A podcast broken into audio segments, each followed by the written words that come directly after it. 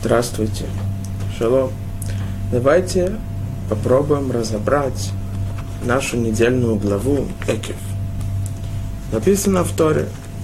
Вяя Экев тишмеун, это мишпатим хаэле, ушмартем ועשיתם אותם, ושמר השם אלוקיך לך את הברית ואת החסד אשר נשבע לאבותיך. И будет за, за то, что будете слушать правопорядки эти и соблюдать, и делать их, то хранит будет Господь твой Бог для тебя завет и милость, в чем Он клялся твоим отцам.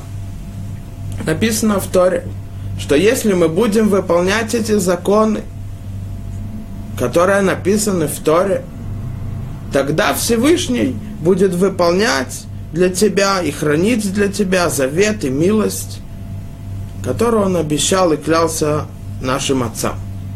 О каких заветах здесь сказано? Ведь до этого уже много раз говорила нам Тара, что мы обязаны выполнять законы. Говорит Раши, если будете внимать заповедям легким, которые человек обычно попирает своими пятами, то есть пренебрегает их – Раша говорит так. Было тяжело Раше о том, что написано в Торе слово «экев». «Экев» обычно, понятие ее, это «если». Говорит Раши, тогда что имеется в виду? Ведь когда написано «ян», а это «если», имеется в виду в Торе обычно – что они точно будут выполнять эти заповеди. Водай. То есть нет никакого сомнения в этом. Спрашивает Раши, но ведь здесь есть условие. Если вы будете выполнять, тогда Всевышний будет выполнять тот союз, ту клятву, которую он поклялся нашим отцам.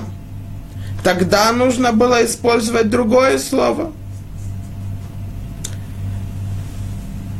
А если так, зачем использовано слово «экев», а не слово «ян», которое означает «именно» и «известно»?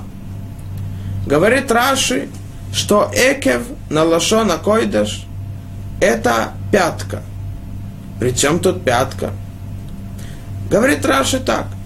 Если бы было именно слово Яан, которое означает, что именно мы, нам известно, что они будут выполнять, тогда почему Тара не использовала это слово, а использовала другое слово, которое означает то же самое Экев. Говорит Раши, значит, Тара нам хотела намекнуть о чем-то другом. О чем? О тех заповедях, которые обычно люди не обращаются, не выполняют их серьезно – те заповеди, которые нам кажутся легкими. Давайте разберем немножко, почему Тара уделила внимание этим заповедям и почему так важно их выполнять. Мидраж в книге Шира Ширим, песня песня, говорит так. Говорит там посук Элгинат эгоз ярадити. Посол говорит так, что я спустился в сад орехов. Говорит здесь Мидраш, что это означает. Говорит Мидраш так.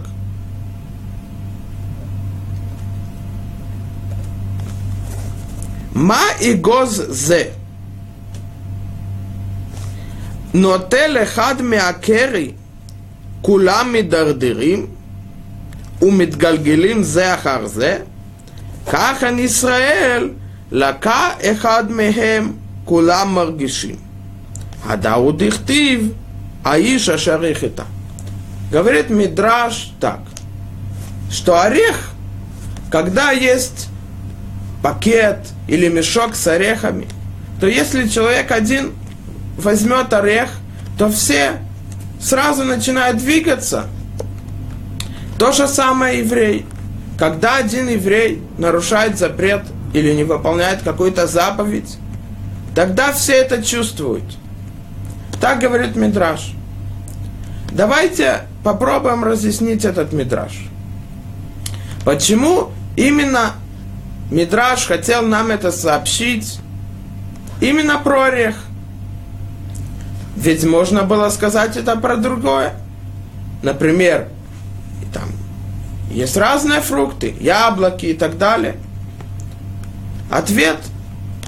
Орех, он круглый. А когда шар лежит, он опирается на одной точке, опоре. И если сдвинуть это, то он катится. То же самое и здесь. А когда орех лежит, он опирается на одном месте. Если его убирают, то все орехи изменяют свое место, они двигаются, катятся. То же самое здесь. Каждая заповедь, у нее есть причина. Хофецхайм в книге «Законы речи», как человек им, им должен говорить, и что запрещено ему, лашонара, злой язык, он говорит так. Известно, что у человека есть тело. В теле есть разные органы. Но, говорит Хофицхайм, что против каждого органа на теле есть духовный орган. И когда человек выполняет одну из заповедей. Например, есть заповедь каждому еврею одевать тфилин. Тфилин на руку и тфилин на голову. То когда, говорит Хофицхайм, еврей выполняет эту заповедь, то он строит свой духовный орган против руки и головы.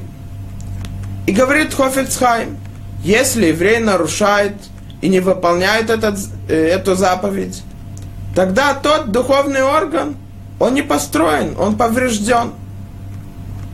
То же самое и здесь. Каждая заповедь, как мы видим, это против духовного органа. Каждая заповедь, она строит духовный орган и духовную часть человека, то есть его душу. Если он не выполняет эту заповедь, то он нарушает и портит э, свою душу.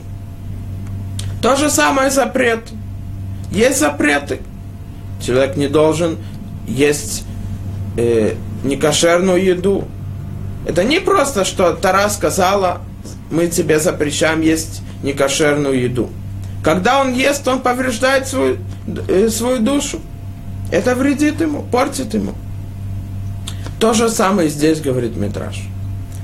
Также, когда есть большой мешок с орехами, у каждого ореха есть своя точка, на которой он стоит.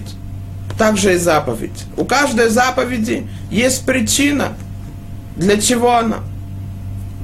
Поэтому, когда еврей не выполняет какую-либо заповедь или нарушает какой-то запрет – тогда это может повредить и привести к тому, что все орехи, то есть все остальные заповеди, также человек придет к тому, что он будет их нарушать.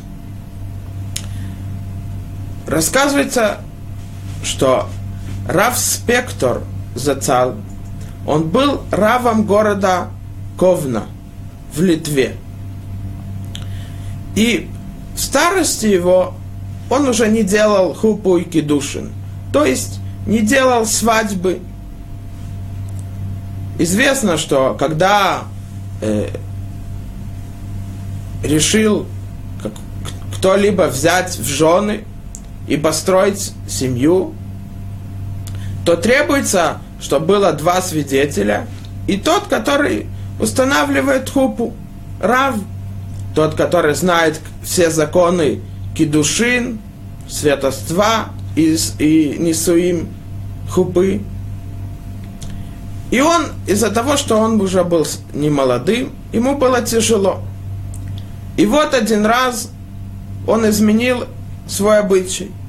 К нему пришел один из важных евреев города Ковнус и попросил, чтобы он сделал хупу и кедушин своему сыну. Рав Спектр Зацаль уважал этого еврея, его звали Волф. И он согласился. И вот этот важный еврей, один из важных евреев города Ковна, сказал с одним условием, Рав, что хупу вы сделаете в моем э, дворце. Наверное, он был богатым. Рав сказал, с этим я не соглашаюсь. Принято в нашем городе уже много-много лет, много поколений, что хупу делают в синагоге, в дворе в синагоге. И если, говорит Рав Спектр, вы не согласитесь э, делать хупу так, как принято, то я не согласен э, устанавливать ее. Потому что если мы нарушим этот обычай, то это придет к тому, что мы будем нарушать шаббат. Если мы рассмотрим этот случай, здесь непонятно. Ведь устанавливать хупу э, в, дворе около синагоги это просто обычай. Это не заповеди Сторы. И если человек устанавливает ее э, в своем доме, это не запрет. Кроме этого, если мы скажем, что просто Рав не хотел изменять обычаи города, но из-за того, что нарушат обычаи города, это уже говорит, что будут нарушать субботу теми запретами, которые, да, написаны в Торе. Нужно это разъяснить. Ответ этому так. Мудрецы говорят, что Ецарара тот ангел, которого Всевышний сотворил для того, чтобы он испытал еврея, действительно ли он выполняет заповеди от любви к Всевышнему или нет, то он не придет никогда к человеку и не скажет ему, нарушай запреты Торы, прекращай соблюдать Тору. Почему? Потому что каждый еврей, он боится нарушать те запреты, которые строгие. Что делает Ецарара? Он всегда приходит и пытается сначала, чтобы он нарушил те запреты или те заповеди, которые кажутся легкими. И это рассказано в главе Бешалах.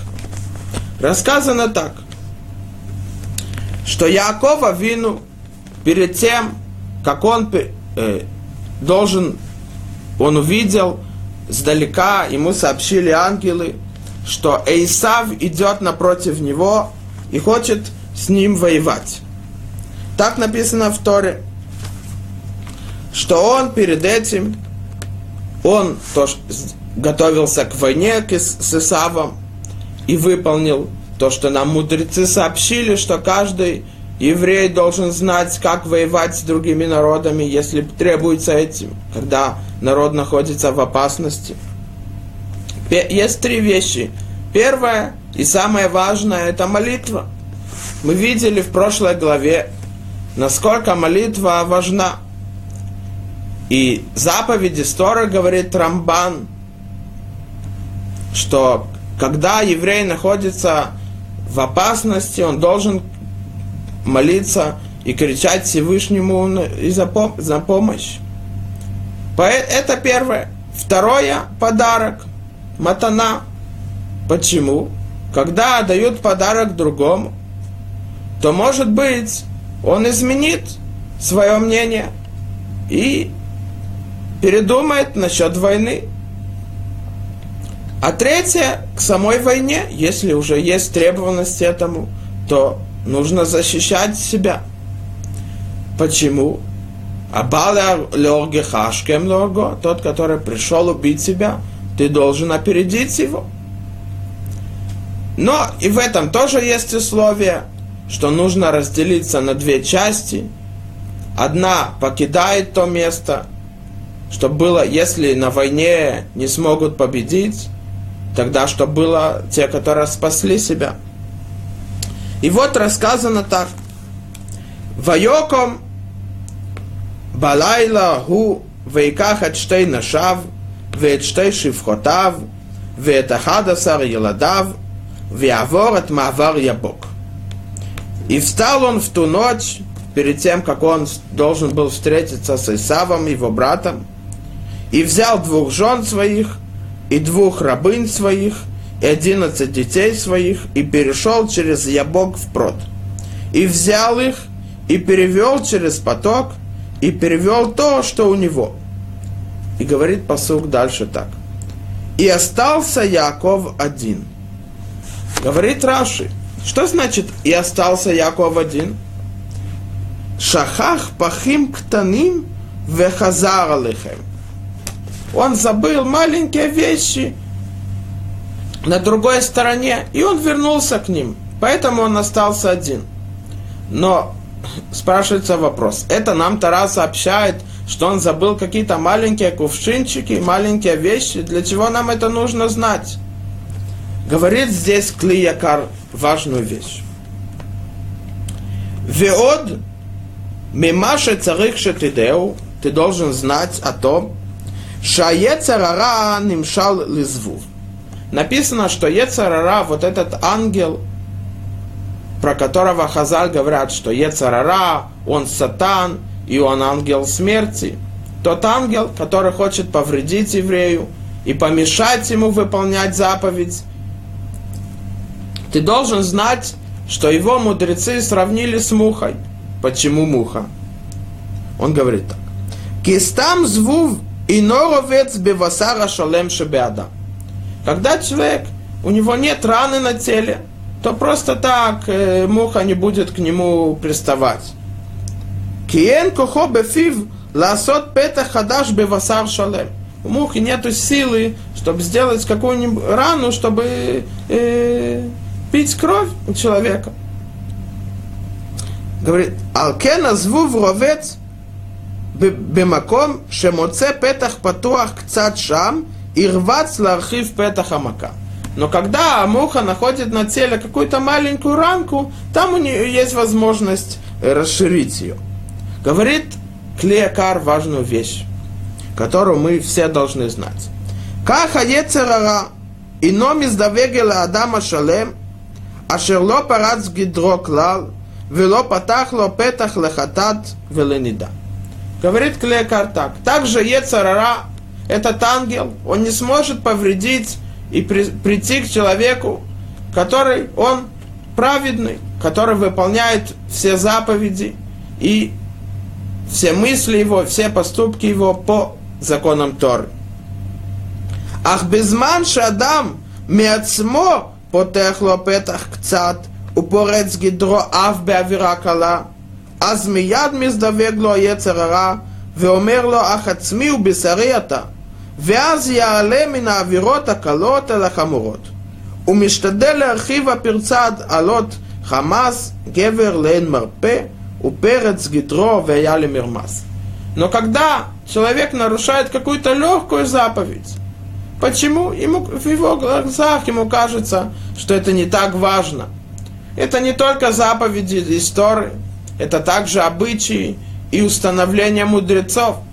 Наоборот, Рабейну Йона из города Геронди, один из решоним, который жил 800-900 лет тому назад, написал в книге Шарей Чува так что человек иногда согрешает не из-за того, что у него есть страсть, а из-за того, что он просто не видит свет и святость и важность установления мудрецов. И в мног, многих местах написано, что установление мудрецов это не чтобы человек пришел и сказал, ну, это же все-таки не написано в Торе. Наоборот, в море, в Масехет Гитин написано, в трактат Гитин, в котором рассказывается о законах гета, развода, сказано так, что Всевышний дал нам Тору на горе Синай за счет устной Торы. Известно, что Тора которую получил Моше Рабейну, разделяется на две части. Первая – это письменная, это пятикнижнее, пять книг, Берешит, Шмот, Вайкра, Бемидбар и Дворы. Но раз многие вещи, которые написаны, заповеди и запреты, их невозможно понять без устной Торы. Устная Тора также получил Мошерабейну, и без нее нельзя понять письменную Тору. Поэтому, когда мудрецы устанавливают какие-либо правила или законы, или, или расширяют запрет Торы, это не вещь, которую мы должны не, обращаться к ней с вниманием и считать, что она легче других, которые написаны в письменной Торе. Это иногда может быть даже и важнее. Поэтому, когда Ецарара приходит к человеку, то он знает, что сказать ему, что нарушай э, строгие запреты или не выполняй важные заповеди, у него не получится. И так говорят Хазаль. А Ецаро Ара умерла Адам, Айома Саках, Умахара Саках, Велахар Микен умерло Леха Вода вода зара. Ецарара, этот ангел, приходит к человеку он не говорит ему сразу прекращай выполнять Тору. Он ему говорит, сегодня сделай так, и есть какой-то легкий запрет, например, говорит лошонара, злой язык про других. Это же интересно, что сделал Рувен, что рассказал Шимон, или сплетничать про других. И человек к этому не обращается серьезно. Ему кажется, что это легкая вещь. А завтра, говорит Ецара, есть еще что-либо другое. Например, э, какой-то какой обычай известно. Есть рассказ про одного из мудрецов Торы, который выжил Холокост. Его звали Ребе Миклойзенбург. Он был большим мудрецом Торы и большим праведником. И рассказывают про него, что даже в гетто, в концлагере, когда перед евреями они видели убийства, тяжелые, злые, никогда не помиловали, уничтожение каждодневное.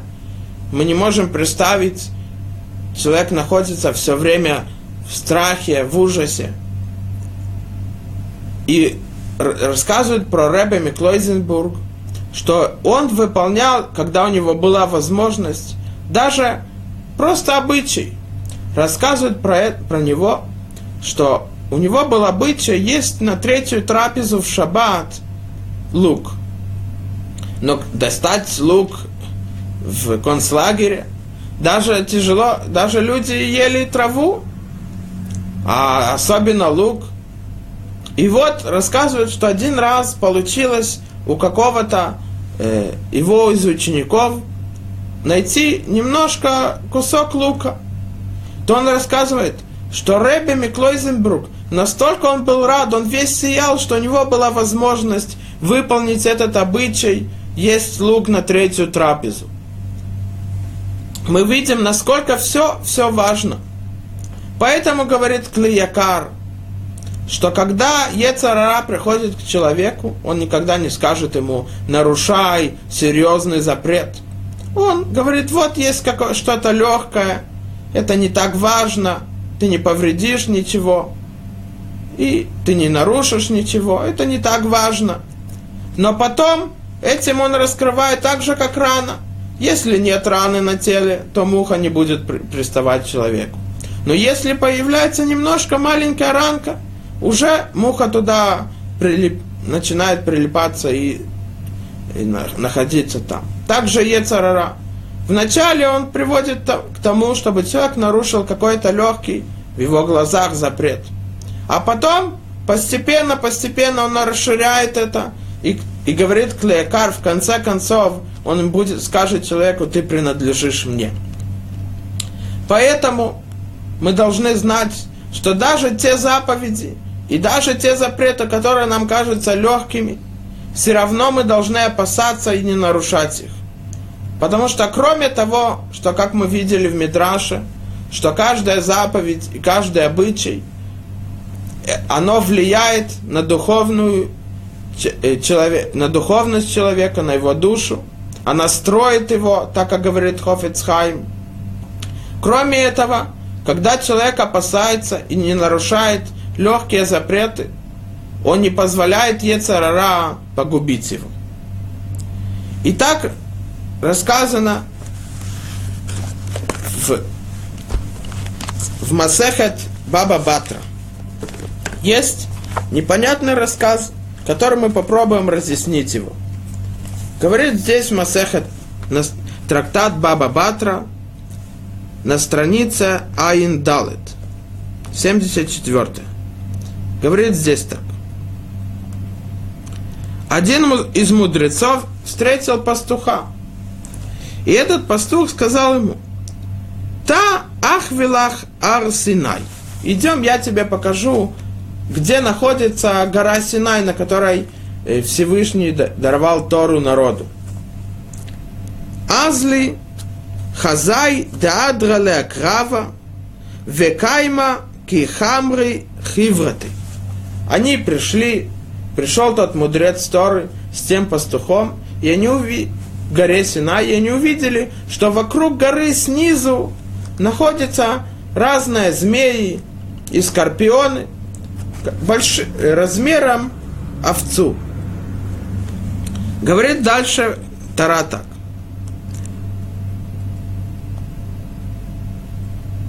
нужно понять, что здесь имеется в виду. Вот какой-то мудрец встретил пастуха, и тот пастух сказал ему, давай я тебе покажу гору Синай.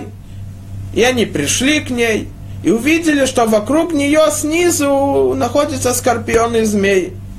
Что нам рассказывает здесь э, Гмара.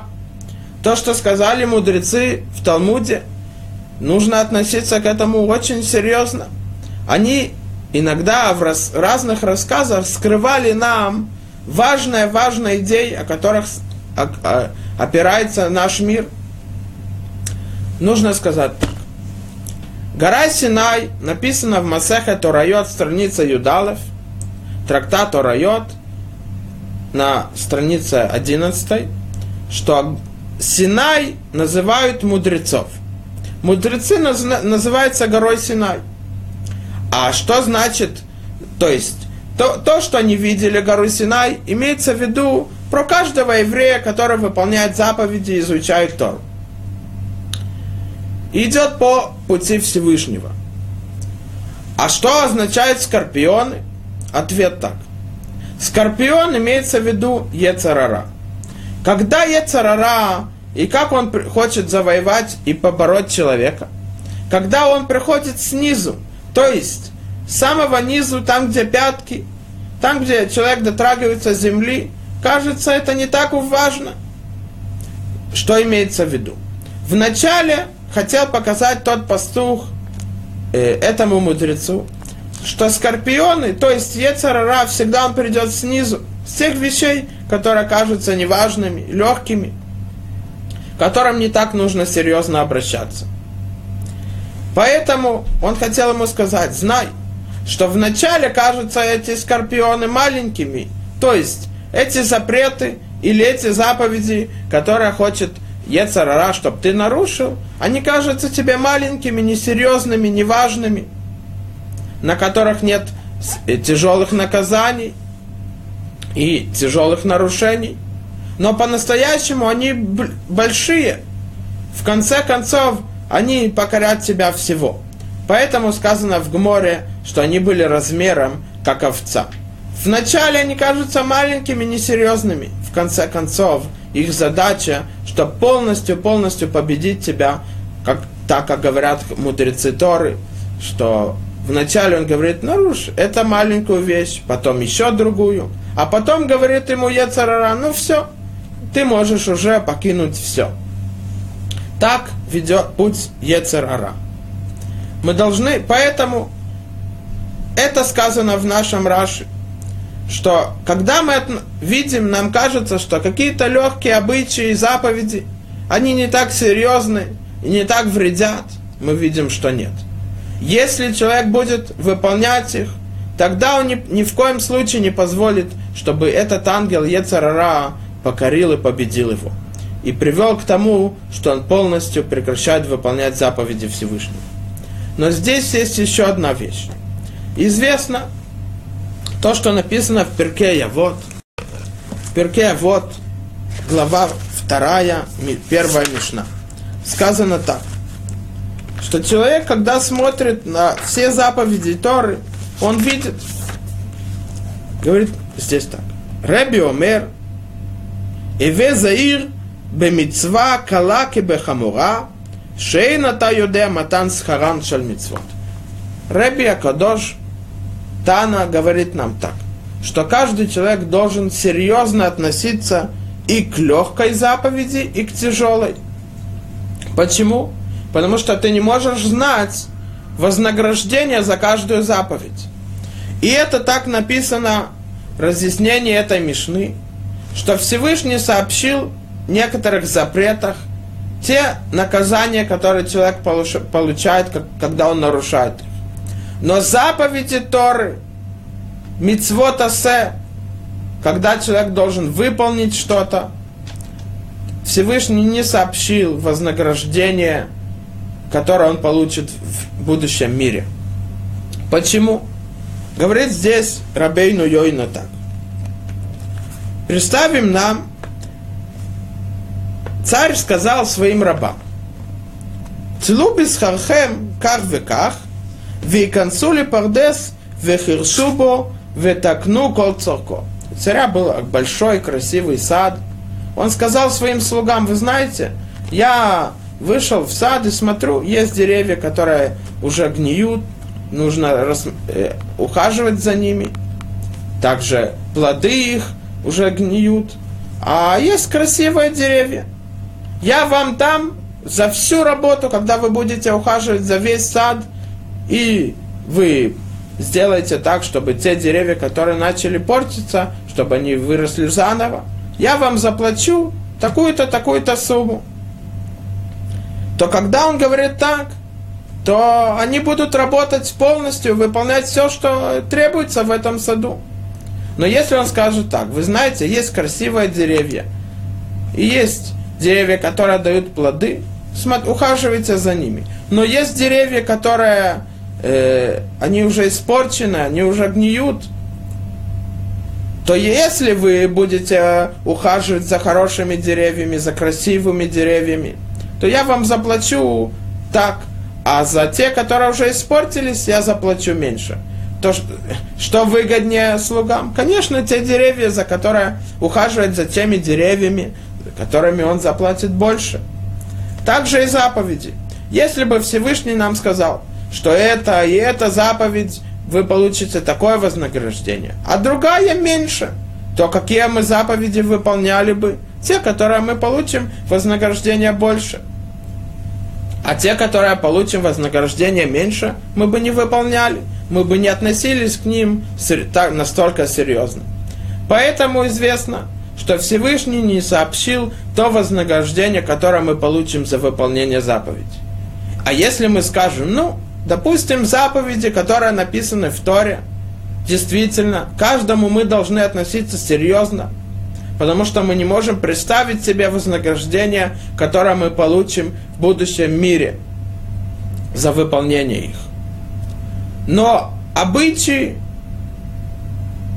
это же не написано в Торе – можно не так серьезно относиться к ним. Есть лук на третью трапезу, это так серьезно, как одевать филины или цицит. Мы не будем этого делать. Ответ не так. Рассказывается, что жена мудреца из Вильни, Гаон Мивильна, Рабейну Ильяу Мивильна, из города Вильнюса, который был гением Торы, мы не можем представить его знание Торы – написано, что один из его учеников сказал, что, он, что мы иногда, когда человек изучает наизусть что-то, то он может сказать наизусть по порядку, от начала до конца. Но если ему скажут так, скажи нам наизусть третье предложение, в нем шестого слова это уже тяжелее. Человек должен вспомнить в начале, э, э, как начинается третье предложение, потом посчитать слова, и на шестом слове он уже помнит. Сразу он это не сможет. А если мы скажем, скажи нам Тору зад наперед, то же самое тяжело. Говорит тот ученик, что мудрец из Вильна знал Тору зад наперед и, и обратную сторону. И он мог, она была перед ним, как будто бы на, перед глазами. И вот его жена, она с, с подругами, с другими э, женщинами, она собирала помощь для бедных семей на субботу, чтобы они смогли э, выполнить три трапезы, чтобы у них было вино на кидуш и халы на шаббат, и мясо, рыба. Те бедные семьи, у которых не было возможности даже купить э, халы на шаббат. И они собирали деньги у евреев. И вот один раз перед смертью одна из э, этих женщин сказала друг, друг другу, они сказали, что первая, которая умрет, чтобы она пришла к нам во сне и сообщила, какие вознаграждения она получила в том мире. И вот одна из этих женщин умерла, прошло много времени, и она пришла во сне к жене мудреца из Вильнюса. И она ему сказала, мне запрещено говорить то вознаграждение и что произошло со мной в том мире после смерти. Но одно я могу сказать. Ты помнишь, много лет назад мы собирали один раз из многих раз, когда мы собирали помощь перед субботой, то мы переходили, мы проходили около одного дома, и на другой стороне улицы проходил один богатый еврей. И в конце концов я подошла к нему и попросила помощь. Но ты подняла руку и сказала, смотри, на той стороне тот еврей, и ты показала мне на него. Ты не можешь представить то вознаграждение, которое ты получила только из-за того, что ты подняла руку и показала на него. То мы тогда можем представить, если просто человек поднял руку и показал, смотри, вот там есть еврей, который может помочь бедным на шаббат. Такое вознаграждение она получила, что мы скажем о, о более важных обычаях и о заповедях особенно. То поэтому Тара нам сообщает, что даже те заповеди, которые нам кажутся легкими, и даже те обычаи, которые нам кажутся неважными, которые можно не так серьезно к ним относиться, все равно мы не можем представить вознаграждение за них. Это второе, то, что нам хотел сказать Раши. Третье, давайте рассмотрим в нашей главе Орахайм. Орахайм говорит нам так. Орахайм говорит очень важную вещь. Говорит Орахайм, когда человек должен радоваться, говорит Орахайм так. Орахайм было тяжело. Там, где написано на Лашона Койдыш Вегая, так написано Вегая и было, или если будет, то мудрецы говорят, что имеется в виду, что нам Тара намекает, что о этом посуке человек должен радоваться чем-то. И также здесь написано, если вы будете выполнять эти заповеди и так далее. Говорит Орахайма Кадош, раз использует слово «вая». Значит, нам Тара хочет сказать, что о чем-то мы должны радоваться. О чем, говорит Орахайм? Он говорит, от царих ломар эн вая эла симха. Там, где написано «вая», и если будет, и если было, в Торе имеется в виду радость. О чем?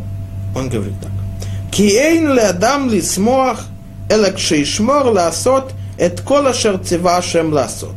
Аз исмах либо вегел кводо. Когда человек должен радоваться? Когда он полностью выполняет все, что Всевышний требует от него. Но если нет, а волкол от шаяхуша хасерах от микол мицвот ашем, бин мицвот лотасе, бин мицвот асе, Амар Алав Шломо Мелех Велисимха Мазоса. Но тот, который не полностью выполняет все заповеди, или есть на запреты, которые он нарушает, и какие-нибудь обычаи, тогда он, ему не стоит радоваться. Про это сказал царь Шломо, для чего радость. Что имеется в виду Рахами Катош? Давайте попробуем разъяснить это. Написано в предыдущей главе, что еврею запрещено добавлять заповеди в Торе или уменьшать. Нужно понять почему. Ответ этому так. Когда Всевышний нам дал Тору, если человек приходит к врачу, и врач ему говорит, смотри, ты должен пить лекарства три раза в день, но не больше и не меньше. Человек скажет, ну хорошо, меньше я не буду, но почему не буду больше? Ведь это, если э, три раза в день я вылечусь, то если я буду сто раз в день, то я быстрее вылечусь. Ответ, смотри, ты не изучал медицину, ты не знаешь, как это лекарство работает и действует в теле, в организме. Когда врач сказал тебе три раза в день, то это говорит, что меньше оно не повлияет, не изменит, не сможет прекратить болезнь или вирус. А больше оно просто повредит тебя, оно разрушит твой организм. То же самое и Тара. Тара, когда нам Всевышний дал, написано, что Кудша бриху бара, истакел беорайта у баралма. Когда Всевышний сотворил мир, как он сотворил? По Торе. Вначале была Тара. Тара это план. По ней он сотворил человека, сотворил весь мир и все, что находится в нем. Поэтому, раз Тара это план, она нам рассказывает, как человек должен вести себя. Поэтому, если он будет добавлять заповедями, ты, получается, ты говоришь Всевышнему то, что более правильно, то, что более лучше. А особенно, если уменьшать от заповедей, то же самое запреты. То же самое здесь. Как, как, все, что в Торе, это одно единое. Нету того, чтобы человек пришел и сказал, ну, мне это нравится, а это не нравится, мне это хорошо, а это плохо. Такого нету. Потому что ни один человек, когда покупает машину, он не скажет, ну, э, без руля руль мне не нравится, мне нравятся другие части машины. Или он скажет, зачем бензин, можно молоко. Бензин дорого, молоко дешевле. Нет, потому что тот который, сотв... тот, который создал эту машину, построил ее, он знает, как нужно ей пользоваться. То, что может э, привести к тому, что она будет э, целая, не испортится, как новая, а то, что может повредить и разрушить ее. То же самое Тара. По Торе Всевышний сотворил человека, сотворил мир.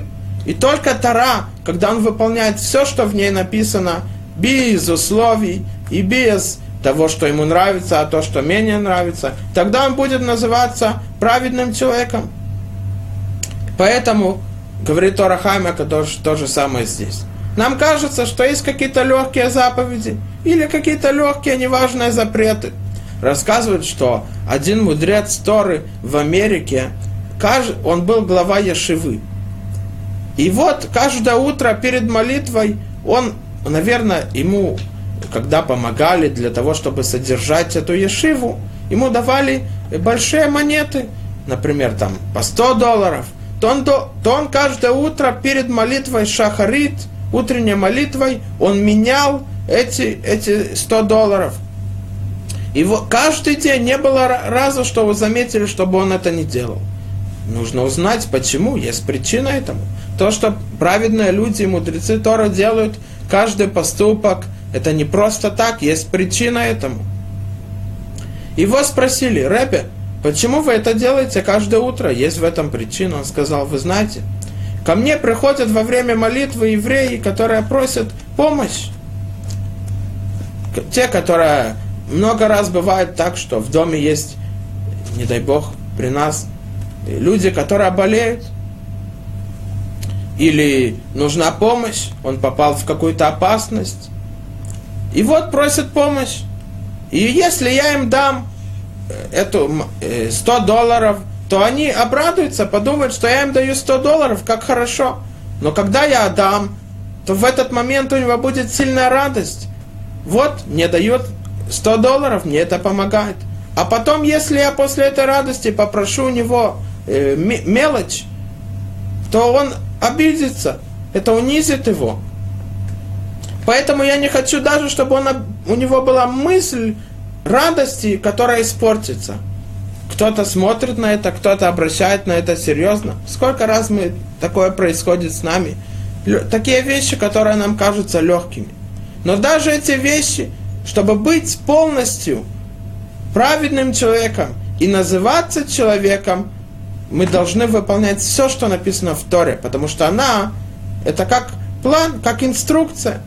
Без выполнения ее полностью и точно мы не можем правильно жить. Это не называется жизнь.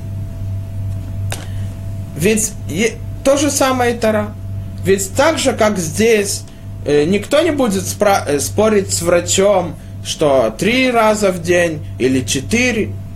А кроме этого, ведь давайте, сколько раз мы слышали, что врачи, они просто по-настоящему у них нет звания врача, они не изучали медицину, у них нет опыта, а просто они напечатали какой-то там э, э, документ, что вот у них есть звание врача, они могут лечить других людей, а по-настоящему это фальшивый документ.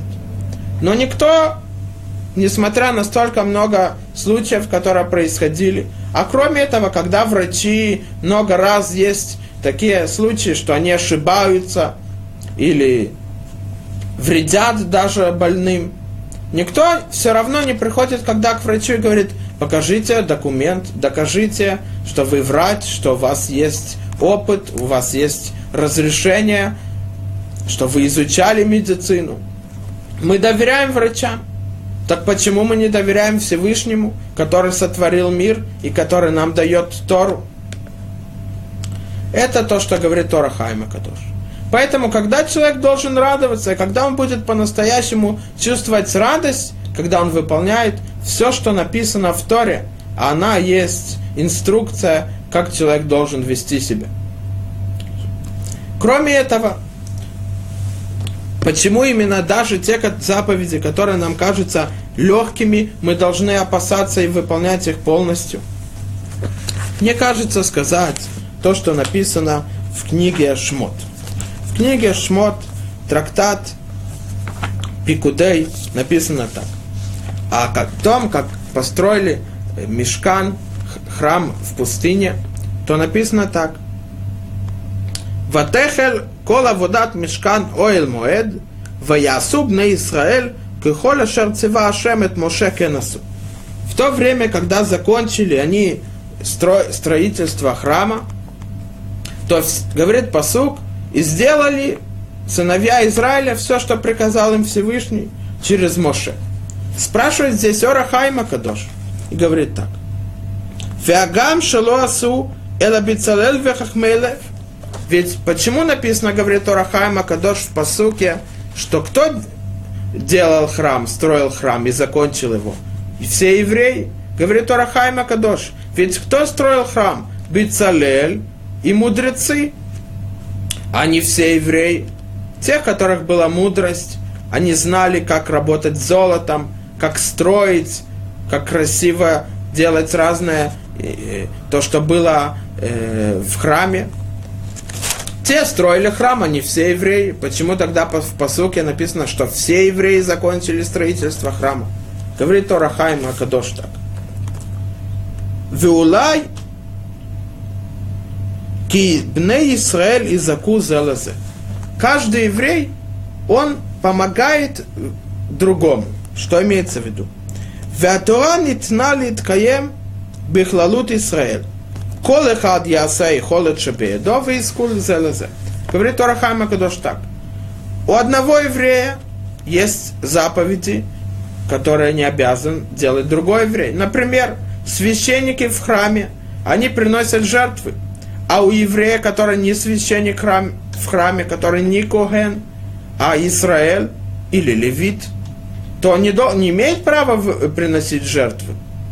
Говорит Орахайма Кадош так. Когда Коэн, священник в храме, приносит жертвы, то он это делает не только за себя, а он это делает за другого, за тех евреев, которые не, не, не обязаны этой заповеди приношения жертв. И это то же самое, говорит Тора Хайма Кадош, то, что написано в Икра Веафта Лираха Камоха. Люби своего товарища как себя. Что значит как себя? Как может человек друг, любить другого так же, как он любит себя? Отвечает Тора Хайма Кадош, это имеется в виду. Убезе мацану кибешломо ейти влеха, убемцауто атамашлим шлемутха. Вим кен инохер элатат смеха укехад мехалакехо. Говорит Торахайма Кадош так. Когда Коген, священник в храме, выполняет заповеди, или когда выполняет заповеди другой еврей, который не, в которых не обязан другой, то это не только он делает для себя, он делает для другого. За счет другого. И засчитывается, как будто бы я, когда выполняю заповедь, это не только для себя, это не только я выполняю, а выполняет другой тоже. Поэтому веавталера хакамоха, люби другого как себя, потому что он это как ты. Когда ты выполняешь заповеди, по-настоящему ты выполняешь за него тоже. И тогда засчитывается, что он выполняет эту заповедь вместе с тобой. И это говорит Орахайма Кадош. Поэтому, когда, почему нам Тара говорит, а выполняйте даже те заповеди, которые кажутся легкие, и не нарушайте те запреты, которые мы несерьезно к ним обращаемся? Почему нам сообщает Тара, что мы должны выполнять их? Потому что если мы не выполняем, то тот, который да, не, имеет, не, не обязан их выполнять, не засчитывается, как будто бы он выполнил. Поэтому каждый должен быть ответственен не только для себя, но и для каждого еврея и для другого еврея также. В нашей главе мы видим, что много рассказано о том, как мы, мы должны выяснить и вспомнить то, что произошло в пустыне. Давайте немножко рассмотрим эту важную вещь. В предыдущей главе, в главе Эдханан, написано, что каждый еврей должен помнить то, что произошло на горе Синай. И так написано в главе Тханан, написано так.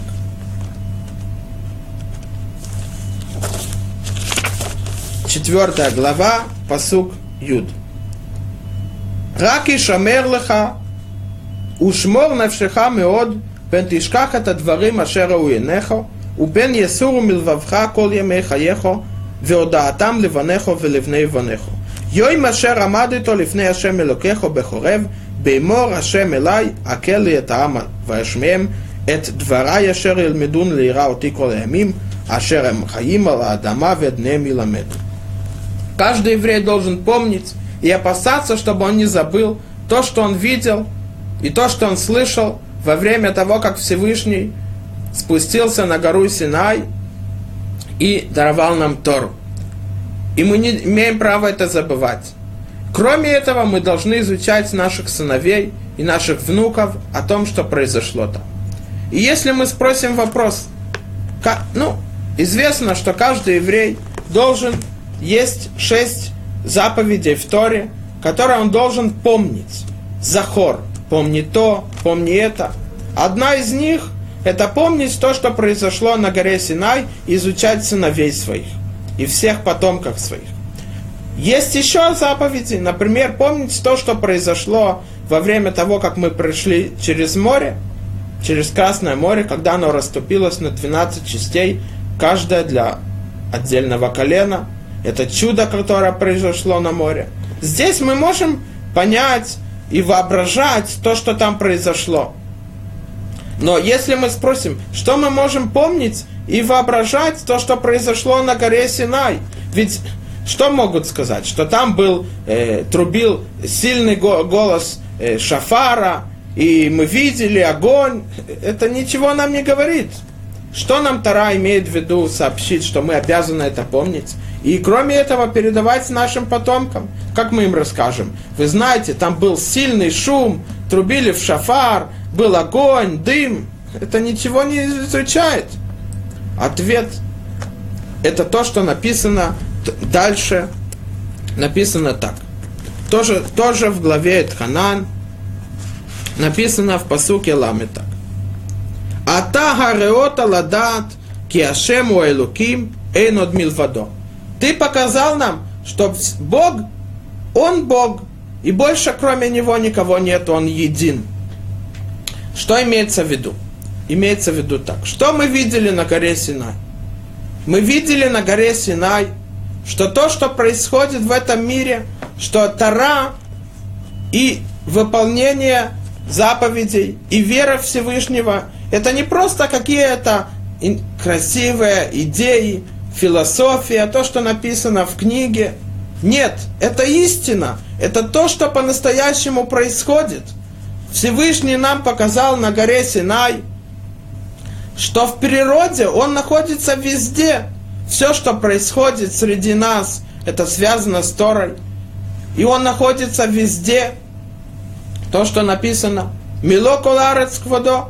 Он находится везде. И это мы видели на горе Синай. Что Тара и заповеди Торы, и вера Всевышнего, это не просто красивые идеи, это истина, это то, что происходит. И это мы должны знать, что когда человек выполняет заповеди, это не просто так, что есть написано в книге, что ты знаешь, будет у тебя вознаграждение, тебе будет хорошо. Это истина, это действительно так будет, потому что Всевышний нам показал, что Он здесь, Он среди нас, Он окружает нас, Он существует, и Его Тара – это истина. Когда мы скажем человеку, ты знаешь, я знаю красный цвет, а, и посмотри, ты видишь, это красный цвет, а он мне скажет – а он холодный или горячий. Я, скажу, я не знаю, он холодный или горячий, но я знаю, что это красный свет. То же самое здесь.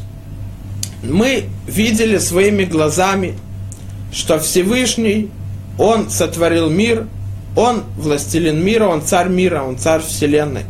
И вот Тара – это истина.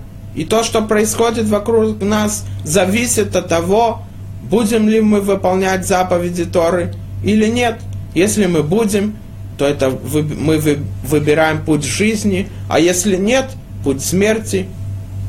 Это вредит нам, так как мы видим в нашей главе, когда мы выполняем волю Всевышнего, то будут благословления, когда нет, то будут наказания, потому что мы отворачиваемся от благословления Всевышнего. Поэтому это одно.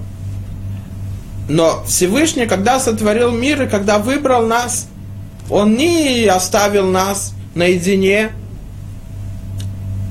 Он, мы должны надеяться на Него и верить в Него. Это другое. Поэтому мы не знаем, мы не, не можем представить, что такое Всевышний, потому что у него нет образа, он везде, он един. И мы не можем, то, что сказано, мои мысли, это не ваши мысли – Потому что мы ограничены, а он нет. Он возвышен над всем, а мы нет. Но мы должны надеяться и знать, что находится вокруг нас. И это имеется в виду. Ты показал нам, что Всевышний Он Бог, и больше нету, кроме Него. Он един. Мы должны знать, что то, что происходит вокруг нас, это то, что написано в Торе, и то, что Всевышний обещал нам, это есть истина рассказывают про одного из мудрецов, что Равхацкий Левинштейн, что один раз он шел по улице своим учеником, и он, он споткнулся, и он испугался. Он прямо стал бледным, белым от испуга. И его ученик спросил Рэпа, что с вами произошло. Он сказал, что значит произошло? Если я споткнулся, то я, получается, это не просто так. Я что-то сделал, и мне Всевышний хочет намекнуть, что я должен что-то исправить. И я не могу понять, что я нарушил. Что мы видим из этого? Что все, что происходит, это зависит от наших поступков. Потому что нам Всевышний показал, что истина мира – это то, что он существует, и мы должны выполнять Его волю. И это мы должны помнить и не забывать, и изучать нашим потомкам, что мы видели нашими глазами на горе Синай, что то, что происходит среди нас, это истина, а не просто идеи. Мы должны это помнить и никогда не забывать. Шаббат шалом.